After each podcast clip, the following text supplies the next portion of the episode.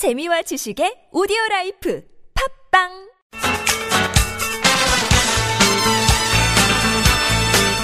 지금부터 펼쳐지는 10분간의 강의가 여러분과 자녀들의 행복 지수를 바꿀 수도 있습니다.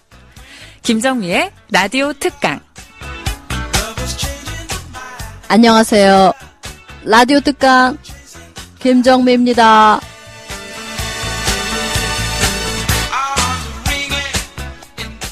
오늘의 특강은 두 번째 시간으로 아는 듯 모르는 중국 이야기 듣고 있죠. 중국은 남한을 96개 합친 만큼의 큰 나라라고 해요. 그러니 중국이 기침하면 한국은 몸살을 앓는다고 하나 봐요.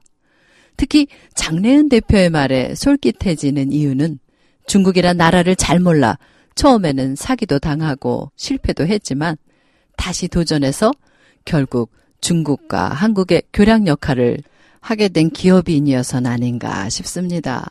가까운 이웃이지만 이해관계가 얽힌 형제 나라를 어떻게 동력자로 이끌어갈지 냉정하게 고민하고 연구도 해야겠어요.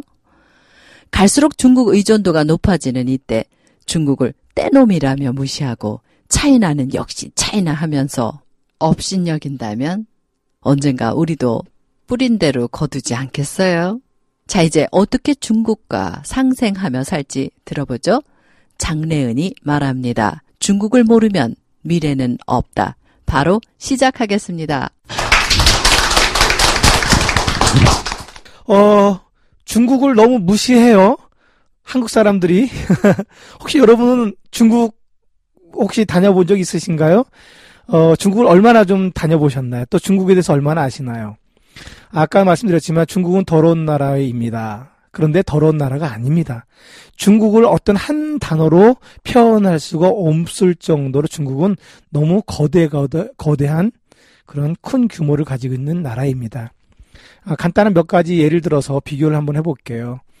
음, 우리나라는 그 우주에 내보낸 로켓 하나 좀 발사하려고 몇 번 실패하는 그런 이제 경우를 경우를 좀 갖고 있었던 것 같은데 중국은 우주 정거장을 만드는 나라예요.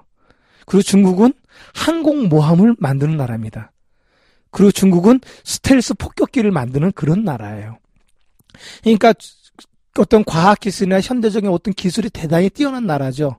그리고 중국은 어, 경제적인 면에서도 세계를 좌지우지하는 요즘 요즘 여러분 겪지 않겠습니까? 어, 중국의 이제 그 위에나 절하라, 절하라든지 또 중국의 이제 어, 주식 이게 어떤 그런 여러 폭락이라든지 중국의 어떤 경제에 문제가 생길 때마다 한국은 정신을 못 차리죠. 그거 날마다 뉴스에 중국 경제에 대해서 나오죠. 우리가 언제부터 중국 경제에 대해서 이렇게 신경을 썼습니까? 이제는 중국 경제의 문제가 남의 나라의 문제가 아니라 직접적으로 우리나라의 경제에 아주 직접적인 영향을 미치고 그것이 우리의 삶 속에 우리의 생활 속에 직접적인 영향을 미치기 때문에 이제는 관심을 안 가질 수가 없게 되는 그러한 경우입니다. 어, 그 정도로 중국은 큰 나라예요. 중국을 조금 이해할 필요가 좀 있습니다. 어, 중국은 어, 959만 6,900km의 어떤 엄청나게 땅이 넓은 나라예요. 어, 땅 크기로 얘기하면은 어, 세계에서 세 번째 정도 됩니다. 러시아가 제일 크다고 해요. 러시아 이제 연방 쪽으로 이렇게 저쪽 주변으로 캐나다도 좀 크다고 합니다. 그 다음이 중국이에요. 어, 쉽게 설명하면은 우리나라 그, 그 남북한 합친 거에 어, 면적의 약 43배. 어, 그러니까 남북한 합친 것만한 나라가 중국에 43개가 있는 거죠. 땅으로 이야기한다면. 한국 남쪽, 남한만을 이야기한다면은 96배의 크기를 갖고 있는 나라가 중국입니다. 그러니까 우리나라, 뭐, 북한은 제껴 놓고 우리나라라고 하는 우리나라 같은 나라가 96개가 있는 나라가 중국의 땅덩어리를 이야기한다면은, 어, 그런 중국을 대상으로 우리가 어떤 일을 할 것인가, 그리고 어떻게 그들을 잘 활용할 것인가, 그들과 어떻게 동반적인 관계를 가지고 갈 것인가에 대해서 우리가 심각히 고민 한번 해볼 필요가 있어요. 뭐 중국 얘기해서 뭐 하냐, 뭐 중국 뭐 내가 알 바 아니다. 이런 생각을 하실 수도 있는데, 중국은 내가 알 바입니다. 아셔야지 어, 우리가 앞으로 어, 살아갈 수 있어요. 어, 중국 인구를 한 번만 좀 살펴볼게요. 중국은 2013년 기준으로 13억 5,700만 명이에요. 그런데 지금 우리가 그냥 보통 말할 때 한 15억 인구라고 말하거든요. 그런데 중, 중국의 인구는 중국의 정치인들도 진짜 몇 명인지 몰라요. 또 하나는 중국의 인구 센서스를, 센서스를 하긴 하는데, 인구 센서스 해도 그거 다 오픈할 수가 없어요. 중국은, 왜냐면 1980년대부터 이제 산하 제한 정책이 되고, 그러다 보니까 한 가정에서 한 자녀만 낳게끔 되어 있습니다. 중국은 민족이 다 틀려요. 그 다음에 그 중국은 그 각 지방마다 특히 소수 민족들이 좀 있어서 어 소수 민족 우리나라 예를 들면 중국의 어 연변 자치주 같은 경우 소수 민족에서는 두 명씩을 낳게끔 돼 있는데 중국의 오리지널 한족들 중국인들은 한 명뿐이 낳을 수가 없어요. 그런데 중국 사람들 역시 남아 선호 사상이 되게 큽니다. 그리고 그뿐만이 아니라 음, 지방에 있는 시골에 있는 사람들은 예전에는 우리나라도 그렇지 않습니까? 피임 제도가 그렇게 발달하지가 않았어요. 그 남아 선호 사상까지 있다 보니까 딸 나면은 또 아들 날 때까지 낳아야 돼요. 그래서 어 중국에서는 그 호적에 오르지 못함 호적에 올려면 세금을 내야 되거든요. 그러다 보니까 보통 두세 자녀 이상 드는 경우도 참 많고 어 그것을 정식으로 어 등록하지 못하다 보니까 아, 이 정확한 인구 센서스, 정확한 인구 통계가 나오지가, 이게 나오기가 좀 어렵습니다. 어, 중국의 그, 는 아까 좀 말씀드렸지만 한족이라는 사람이 보편적으로 어 대부분이고요. 53개의 소수민족으로 되어 있는데 그 중에 하나가 어 우리나라가 이제 가 있는 조선족이라고 표현하죠. 조선족이 있고 또 하다못해 이슬람 문화 이런 것을 가진 뭐 장족이라든지 아니면 뭐 다양한 여러 가지 족속들 어, 많은 민족들로 이루어져 있습니다. 음 그만큼 이제 다양한 문화를 서로 겪고 있, 가지고 있고 제가 그 2주 전에는 중국에 이제 만주 쪽을 한번 다녀왔어요. 어, 만주 쪽 다녀오면 만주 쪽에는 그쪽 하얼빈 그쪽으로는 러시아가 예전에 점령했던 지역이라서 러시아의 문화가 아직도 많이 남아 있는 그런 지역이기도 합니다. 어, 워낙에 또 외세했던 여러 가지 전쟁도 많았던 나라다 보니까 다양하게 분포돼서 다양한 어떤 어 그런 문화를 가지고 살아있지만 어 그러면서도 그 큰 땅덩어리에서 그 다양한 민족이 하나의 중화 사상을 딱 중심으로 그 계속해서 큰 대륙의 어떤 그런 문화를 지키고 있고 어 그런 힘을 지금 발휘하고 있습니다. 어 그리고 그 중국은 어또 언어가 좀 다 달라요. 제가 예전에 그 중국에 가서 이제 중국 친구들하고 이제 식사를 하는데 어떤 친구가 하나 자랑을 하더라고요. 자기는 일곱 개 중국말을 할 줄 안대요. 아, 이게 무슨 소리인가? 중국말이면 중국말이지 무슨 일곱 개 중국말인가? 어, 그런 제가 어, 얘기한 적이 있었거든요.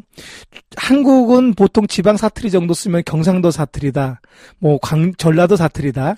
물론 어, 제주도의 방언을 얘기하면 잘 못 알아먹긴 하겠지요. 중국은 거의 제주 방언 정도가 아니라 각 지역마다 완전히 나라 말이 틀립니다. 지방 말 자체가 서로 못 알아먹어요. 세 명이 앉아 있으면은 옆에 있는 두 사람이 말하는 거 한 사람이 못 알아먹고 또 다른 사람 두 사람이 사투리로 이야기하면은 한 사람이 못 알아먹습니다. 말 자체가 틀려요.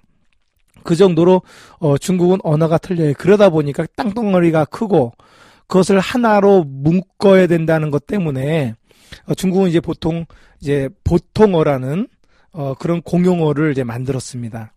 어, 그리고 이제 중국이 대부분 93% 정도가 한족이기 때문에 그 사람들이 이제 쓰는 것이 이제 보통어긴 하지만 중국의 이제 화교들, 우리나라도 제 화교 분들이 많이 와 계시지만 이 전 세계를 지배하는 전 세계 경제를 주물럭거린다는 것이 이제 화교 화교거든요. 어, 그런데 중국에서 진출한 그 중국뿐만이 아니라 중국, 대만, 그다음에 이번에 이제 다시 이제 받았던 이제 홍콩, 그다음에 마카오, 그 다음에 말레이시아도 약 한 70% 정도는 다 화교입니다. 주- 말레이시아 가서도 어 영어가 아니라 이제 말레이시어도 하지만 중국어만 가지고 가도 말레이시아 가서 어 통할 수가 있을 정도는 될 겁니다. 그런 정도로 이제 중국 화교가 전 세계 곳곳에 나가 있는데 어 중국은 이제 그런 언어를 서로가 통할 수 있게 통용을 한 것이 보통어라고 합니다. 보통어 이제 우리나라도 그렇죠.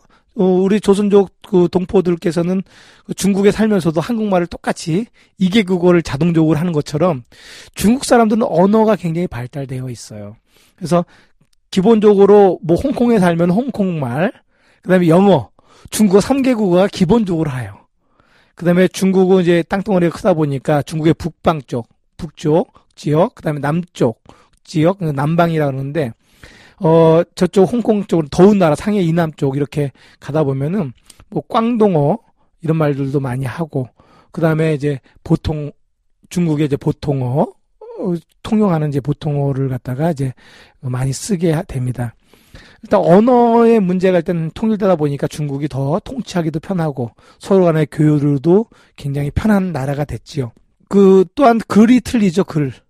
어 한자. 우리는 한 문이라고 그러죠 한문. 어 그건 중국어 중국 사람은 중국어입니다. 중국은 또어 글자가 이제 번체와 간자체가 있어서 보통 번체 같은 거는 이제 대만 분들이 쓰는 우리나라 그 한문이라고 말하는 것좀 비슷한 글자고 그것을 아주 좀 간단하게 좀 쉽게 중국에 이걸 획을 이 획수가 좀 많은 것들은 좀 어렵잖아요. 그래서 좀 쉽게 만들고 하는 것을 이제 간자체라고 다시 만들어서 어 간자체 중국 대륙에서는 간자체로 글씨를 씁니다. 그래서 같은 것인데도 왜 틀리냐 그런 게 아니라 어 중국은 좀 이런 것을 찾고 생활에 편하기 위해서 어, 새로운 이제 문화를 좀 발전시켜 가면서 그런 좀 마- 언어의 문화 그다음에 글씨의 문화를 계속해서 조금 조정해 가면서 새로운 것들을 발전시켜 가고 있는 그러한 이제 게 되는 것 같습니다. 어, 그 우리가 보통 중국 이야기를 할 때 꼭 그 짚고 넘어가야 될 것 중에 하나가 이제 음식의 음식. 이 방송 듣고 계신 분 중에서도 아마 나 이번에 뭐 여행 갔는데 중국 음식이 이게 안, 입에 안 맞아서 어? 참 못 먹겠더라. 그런 분들 참 많으세요. 그래서 중국 가실 때 보통 이제 고추장 싸가거나 하는 분들 참 많으신데 어, 중국은 음식의 종류를 말을 할 수가 없죠. 같은 음식의 이름이라도 식당마다 음식 조리법이 다 틀립니다. 어, 저 같은 경우도 이제 가지 음식을 참 좋아하는데 똑같은 가지 음식 이름을 주문해도 식당마다 조리법이 틀리고 맛이 틀리고 좀 달라요.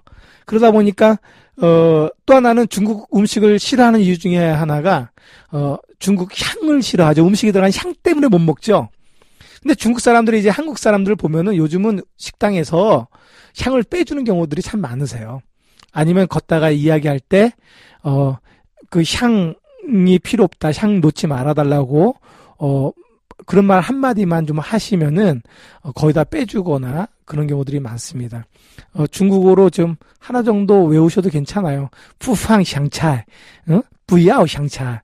요 정도, 그러니까 나는 향채가 필요 없다, 향 필요 없다라는 뜻인데, 그 정도만 이제 하면 음식 맛있게 드실 수 있으세요. 어, 중국 음식이 사실 맛있어요. 여러분, 한국에 그 중국 음식점 가서 요리 시켜 드시잖아요. 요리 하나 시킬 때마다 얼마나 비쌉니까? 근데 중국에는 한 몇천 원, 만 원도 안 되게, 어, 한 5, 6천 원 정도? 그 다음에 뭐 만 원 안 되게 한국 돈으로 얘기한다면 충분하게 맛있는 요리들을 골라 먹을 수가 있어요. 그리고 그 많은 요리들이 바로 축석에서 다 볶고 지지고 해서 만들어서 나온다는 게 중국 요리의 큰 장점이죠. 어, 중국에서는 그런 말을 합니다. 그, 어, 나르는 것 중에서는 비행기만 못 먹고, 어, 다리 달린 것 중에서는, 어, 책상만 못 먹고 나머지 다 먹을 수 있다. 어, 중국 할 때 뭐 가끔 가다가 뭐 중국의 원숭이 골요리 이런 얘기 나오고 그러는데 요즘은 이제 뭐 그 정도는 많이 없어졌고요. 어, 꽝동 지역 같은 데 가면은 이제 뭐 해산물이 주로 하다 보니까 저도 이제 어 꽝동 요리를 참 좋아합니다. 중국은 이제 각 지역마다 요리 특성이 좀 틀려요. 어 사천 요리 하면 좀 매운 음식이라든지 어 뭐 상해 쪽이나 이런 쪽은 좀 달다든지 어 음식의 어떤 그게 좀 다 다릅니다. 어 저도 이제 이 강의하다 보니까 또 꽝동 요리 생각하니까 침이 살짝 넘어가는데, 어, 참 해산물이 맛있어요. 그런데 이제, 어, 꽝동 지역에 저쪽 꽝저우 옆에 1시간 거리, 한 40분 거리인가요? 전철 타고도 갑니다. 근데 판위라는 지역이 있는데, 그쪽에 가면은, 어, 어민 신촌이라는 큰, 큰, 그 식당이 하나 있어요. 제가 한 번 가면 꼭 가는 그런 곳인데, 어, 좌석이 한 3,800석 정도 돼요. 그 안에 들어가면 호텔만한 이제 롯데 호텔만한 그런 큰 이제 그 식당이에요. 뭐 인테리어가 뭐 세계적인 명차들이 그냥 그 인테리어 디스플레이로 돼 있는 그 정도 식당이고 그 식탁보나 이런 게 다 이렇게 구찌 명품으로 그다음에 의자 같은 거 다 구찌 이렇게 명품으로 어 정품인지 짝퉁인지 모르겠지만 똑같은 그 원단으로 갖다가 다 뒤집어 씌워 놓은 그런 식당입니다. 어 거기에는 한 주 주방에 뭐죠? 셰프들 한 500여 명이 있어요.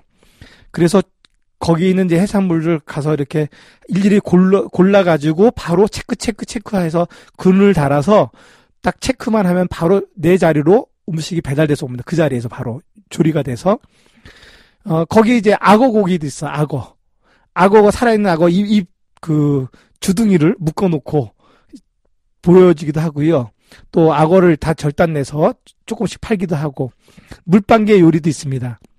근데 물방개 요리가 되게 맛있나 봐요. 저는 그건 못 먹어봤는데, 어, 굉장히 금방 지나가는, 방금 전에 좀 많이 있었는데, 조금 이따 다시 한번 또 갔더니, 물방개 요리, 물방개들이 하나도 없어졌더라고요.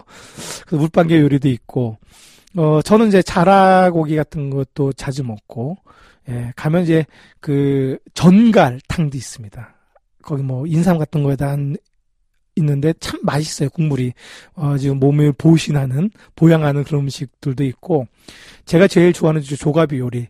어, 꽝동 요리 같은 것들도 있고. 중국은 이제 재료가 워낙에 다양해요. 장래현 대표의 중국 이야기는 다음 주에도 계속됩니다.